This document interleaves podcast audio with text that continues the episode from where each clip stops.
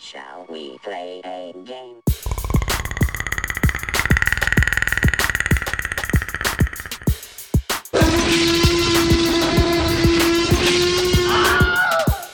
I'm completely operational and all my circuits are functioning perfectly.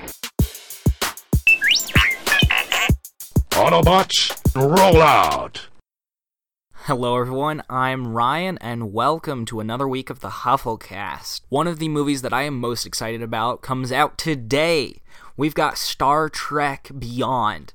Yes, the next Star Trek movie comes out today in the series of the regular Star Trek movie, then Star Trek Into Darkness, and now Star Trek Beyond. It's really exciting because the first movie was we met the entire cast with like Chris Pine and other actors. We also saw Leonard Nimoy, may he rest in peace, the original Spock. We saw a really great cast that has played up a new version, a different version of Star Trek. And Into Darkness, we ended up meeting an old villain. Now, if you guys are fans of the old original TV series Star Trek, then you know who this is. We saw Khan. It was basically the Wrath of Khan in an updated version. And now, Star Trek Beyond, it looks like we see the Enterprise is being attacked by an unknown army that just decimates them. There's been a few trailers out, but not a lot has been leaked as of right now. You know, Star Trek has done a lot more for us than just bring us movies. It's actually brought us a lot of technology. There's quite a bit of current tra- tech that is based on Star Trek tech. Let's see what's actually come out of Star Trek. So there was in an episode there was what's called transparent aluminum. It was from the original fourth movie and Scotty ended up trading the Formula Matrix for transparent sheets of plexiglass in order to build a tank to transport two giant whales. The claim was that you'd be able to replace 6 inch plexiglass with 1 inch thick aluminum. What's interesting is there's actually a substance called aluminum oxynitride, or ALON, A L O N, as more commonly known. ALON is a ceramic material that starts out as a powder before heat is applied and pressure turn into a crystalline form similar to glass. Once in that crystalline form, the material is strong enough to withstand bullets. The Air Force has been testing it recently in hopes of replacing windows in airplanes and aircraft. The next thing I want to talk about is something that everybody has. You don't realize this, but this idea came from Star Trek. Every single one of us has these, or almost everyone. It's a communicator. Well, not really. It's a cell phone. I mean, whenever Kirk left the Enterprise, he used his handy dandy communicator. Whenever he got into trouble, he pulled it out and just called the Enterprise for help, and they beamed him up or beamed him down, whatever he needed. Today, we know these communicators as cell phones. The original flip phones were not that far from the communicators. If you remember, Kirk's communicators, all he had to do was hit the button on his shirt, and he could talk to the Enterprise.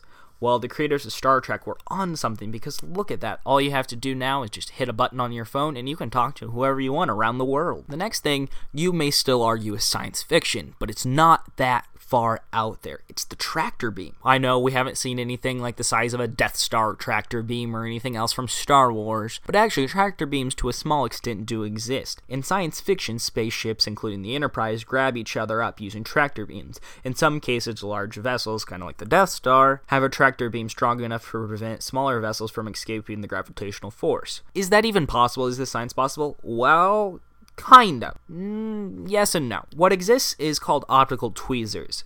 They use a focused laser to trap and suspend microscopic particles in an optical trap. Scientists can use optical tweezers to trap and remove bacteria and sort cells. Optical tweezers are used primarily in studying the physical pri- properties of DNA. They sadly, though, cannot pick up a spaceship. They're not big enough. They haven't figured out how to build large optical tweezers or a tractor beam. So maybe maybe just maybe we can see an advance in technology to actually have tractor beams. Set phasers to stun was said so many times throughout the Star Trek series. The crew used a gun-like device that was actually called a phaser, and phasers had two settings, which was either kill or stun. How do we have phasers in real life? Well, we have what's pretty close to the same name. It's the taser. The taser has to come into physical contact with the target in order to work, which is a little different from the phaser, but still. Tasers take care of this by projecting two electrodes connected to wires which attach to the to the target's skin. Once in contact, the handheld unit transfers electricity to the target, thus making the stun effect kind of like the phaser did when they set it to stun. Stun guns with stationary electrical contact probes use somewhat less effective because you have to be really in close contact with your target. That's honestly the problem because you have to be in within arm's length. We have something between stun guns and tasers. We kind of have phasers. Not quite to the degree that Star Trek had, but it's close. The last device that I want to talk about is just in theory. Now, I know I said that I was going to talk about real life things that are in our current world, but this is in theory, and actually, NASA's working on it as we speak. It's a warp drive. NASA regards faster than light travel, or FTL, as at the level of speculation, with some faucets edging into the realm of science, but not quite. As the New York Times reported in 2012, they are funding research into whether FTL is possible. Dr. White hopes he can exploit a loophole in Einstein's theory of general relativity. Essentially, the empty space beyond a starship would be made to expand rapidly, pushing the craft into a forward direction. Passengers would perceive it as movement despite would perceive it as movement despite the complete lack of acceleration. While White speculates that such a drive could result in speeds that could take a spacecraft to Alpha Centauri in a mere two weeks, even though the system is 4.3 light years away. Basically, what that tells you is we have it. Not really, we don't have the technology, but we have the idea if we can figure out how to build it. So, not yet, but maybe someday. Alright, guys. I think you guys should go see Star Trek Beyond. Go out to the theaters right now, go see it. I'll probably be going later tonight. I'm Ryan, and I'll catch you guys on the flip side. I will look for you. I will find you. And I will kill you. Say hello to my little friend! I'm Batman. to